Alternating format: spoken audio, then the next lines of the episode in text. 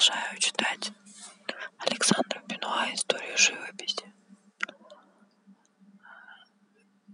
Сегодня это пейзаж в древности Египет. Если не считать упомянутых выше охотничьих картин каменного века, начертанных на стенах пещер Везерской долины во Франции Эльдемире близ Сантандера, Испания.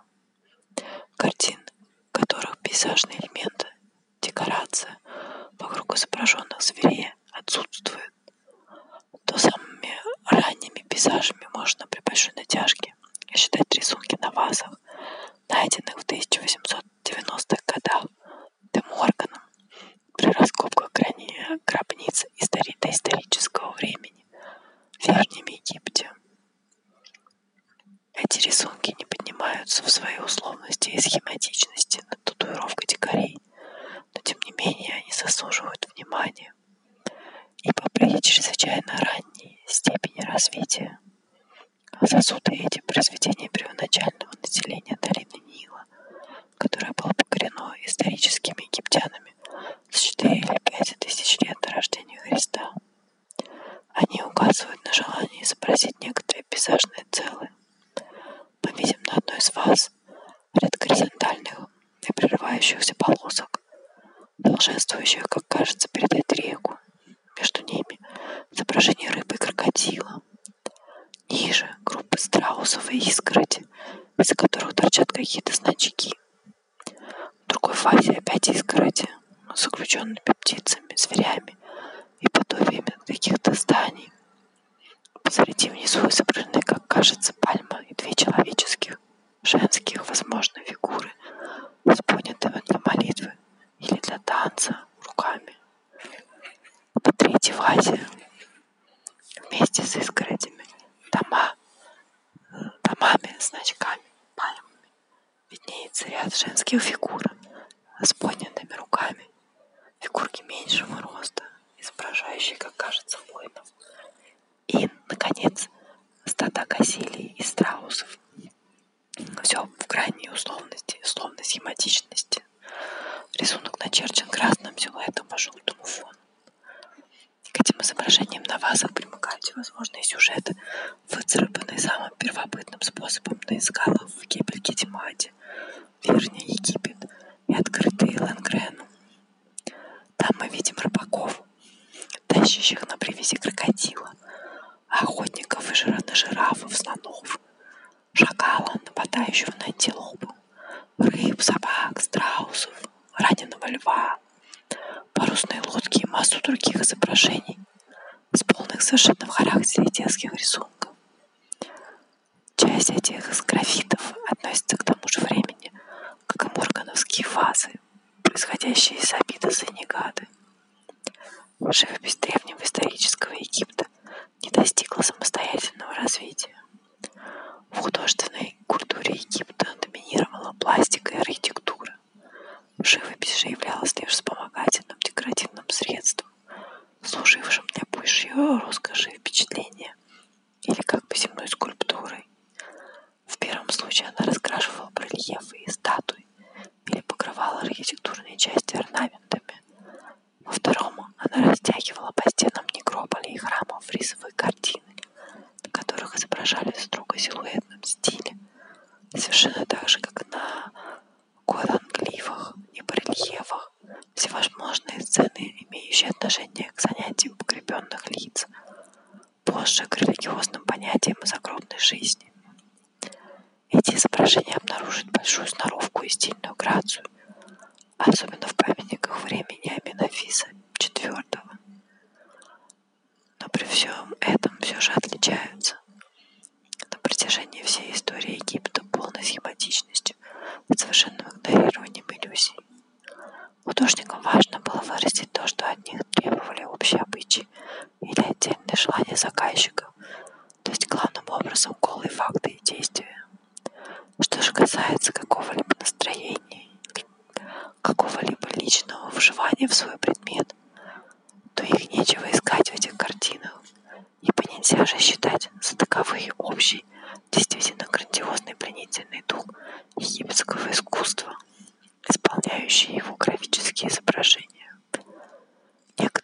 индивидуальные черты обнаруживаются лишь в семейных картинах на стенах зданий Балямарния, посвященных жизни Апинофиса IV. Естественно, что и пейзаж в египетском искусстве не мог получить большого развития. Он ограничивается лишь условными и очень сжатыми намеками. Вертикальные зигзаги под кораблями изображают воду. Геометрические, крайне упрощенные чертежи рисуют храмы и дома. Сплоченные ряды колосьев должны передавать хлебные поля. Редко встречаются пальмы, кусты и другие отдельно стоящие растения. Не встречаются совсем изображения леса или скалы, гор. Перспектива абсолютно неизвестна египетским живописцам. Если египтянину нужно было представить фигуры, идущие рядом, то зачастую он ставил их одну другой.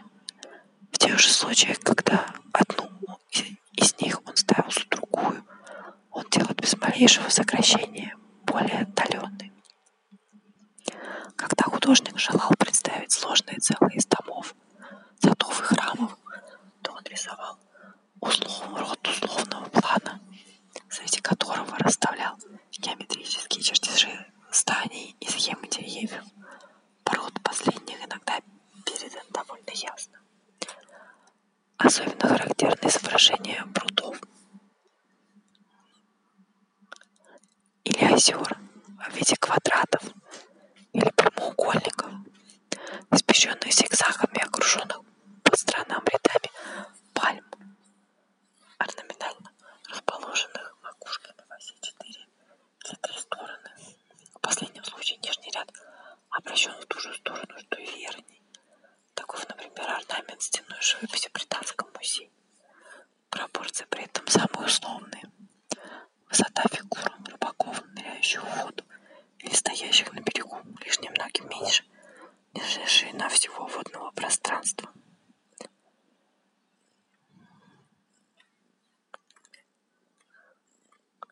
Лишь в искусстве передавать движение животных египтяне ушли далеко вперед от этих схем.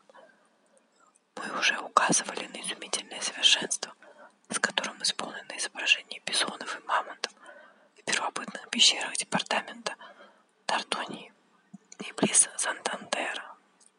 В неолитическую эпоху затем передача животных исчезла почти совершенно. Но уже в самых ранних памятниках исторического Египта изображения животных появляются снова, обнаруживая при этом поразительную остроту наблюдательности у художников.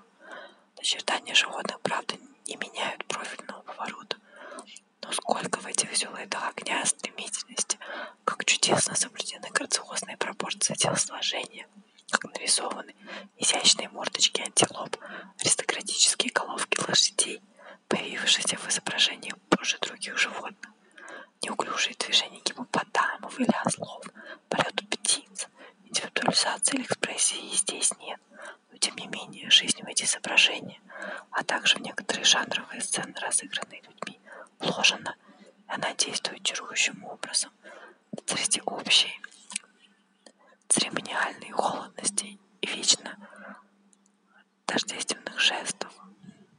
Особенной жизненностью отличаются быстро набросанные рисунки на папирусных свитках, в которых животные иногда разыгрывают юмористические сцены.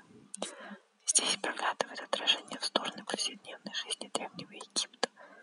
Это отражение неожиданно сбежает с тем миром, кажущимся вообще какой-то недоступной твердыни религии и царственности.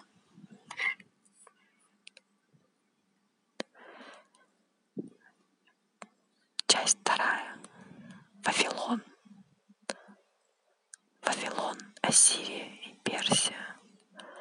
О живописи древнего Вавилона, Ассирии и Персии мы имеем лишь самые приблизительные понятия по нескольким осколкам майолика, найденных в развалинах Варги, Немруда, Арзабада, Вавилона, по цветным фризам из Сузы и косвенно по алебастровым прельевам из Ниневии. Восьмой и седьмой века до нашей эры, украшавшим дворцы Ашур-Насир-Пала, Салманасара, Саргона, Санаериба и последнего сирийского царя Ашур Панипала. Эти барельефы – и что иное, как слегка выпуклые, сегодня однотонные, а некогда окрашенные картины, в которых очень наглядно рассказано шесть монархов, войны, охоты, казни пленников, приемы покоренных народов, пиры и прочее. Ассирийское искусство – по сравнению с египетскими барельефами и стенописью, эти ассирийские пластические летописи означают дальнейший шаг в смысл изучения жизни, особенно хорошо встречающиеся здесь звери. Изображения львов и других хищников исполнены с живостью и точностью, вдохновившими в XIX веке Пари и Кена. Помимо передачи внешних образов и движений, замечаются здесь очень удачные попытки выразить ярость, страдания от ран, предсмертные судороги. Замечательно, что при этом на людских лицах не видно еще никаких эмоций. Они остаются во всех случаях жизни, торжествующие, побежденные, одинаково ясными, строгими и величественными. В пейзажных схемах Ассирии наиболее грамотно, нежели Египет. Разумеется, что им не, неизвестна перспектива, но все же некоторые иллюзии пространства им удается достичь, особенно в изображении рек. Больше разнообразия, больше сочности форм встречается в Ассирии, также в передаче растительного царства и в изображении замков, дворцов и городов. Горы же, наоборот, представлены в очень странной стилизации, покрытые правильной чешуей. Персидские барельефы выглядят омертвелыми и снежными слепками с ассирийской скульптуры. Животные в Персии изображаются согласно ассирийским формулам, но более схематично и орнаментально. Орнаментами покрыты пожираемые львами быки, украшающие лестницу дворца Тария в Персеполисе. Совершенные схемы превращены растения,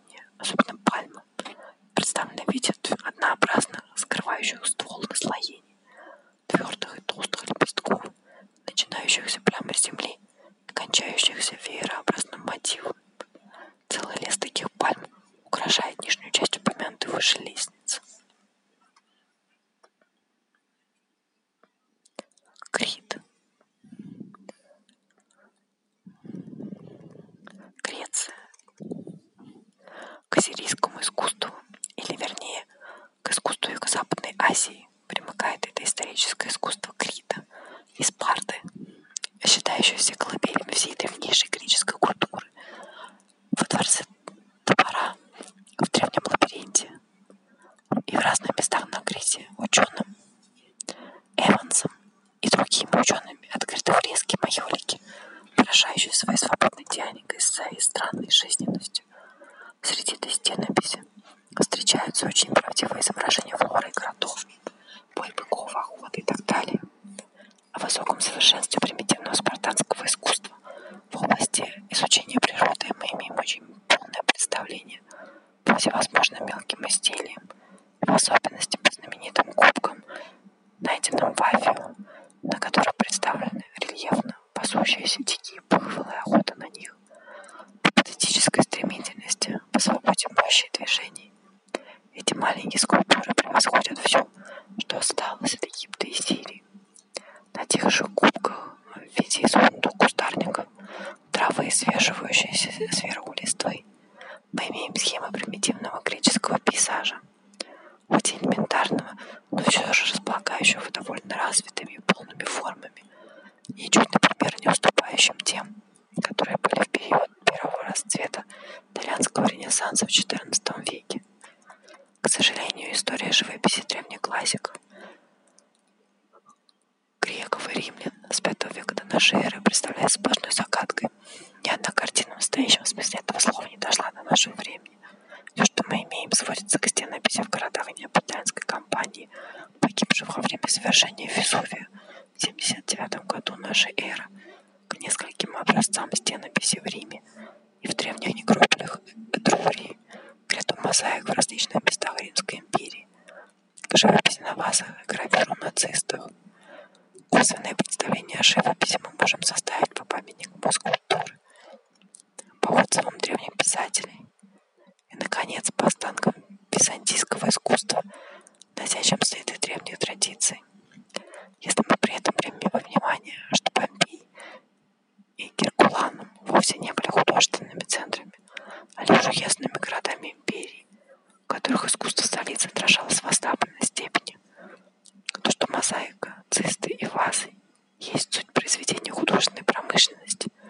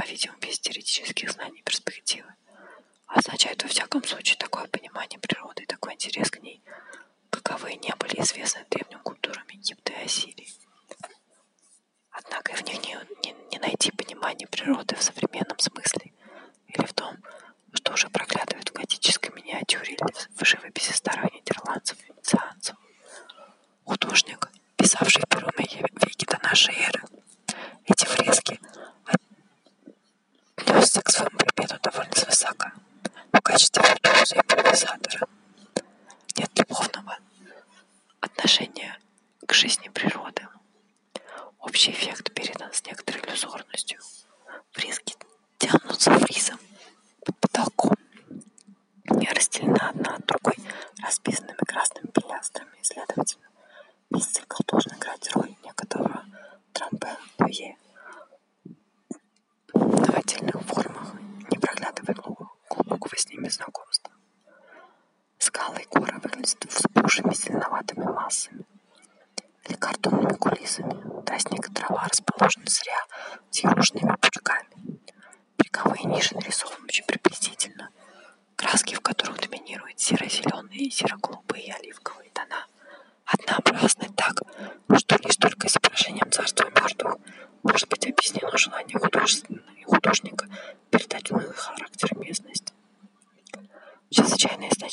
Интересующего нас вопроса представляет роспись виллы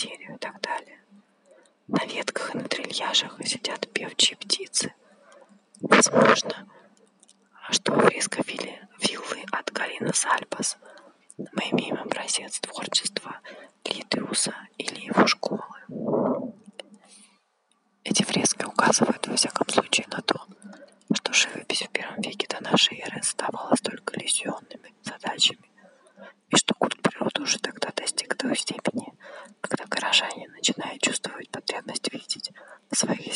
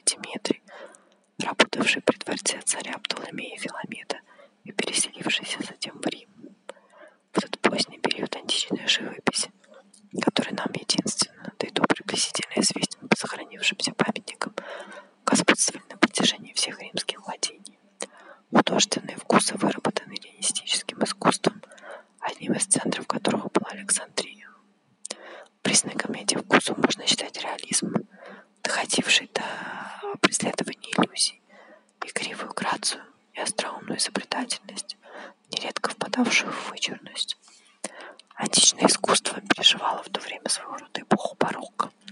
Оно уже было разменено, ослаблено учение, учениями любителей и теоретиков, а обезличено аглитизмом. Но именно в это же время, как и в XVII веке, в дни нашего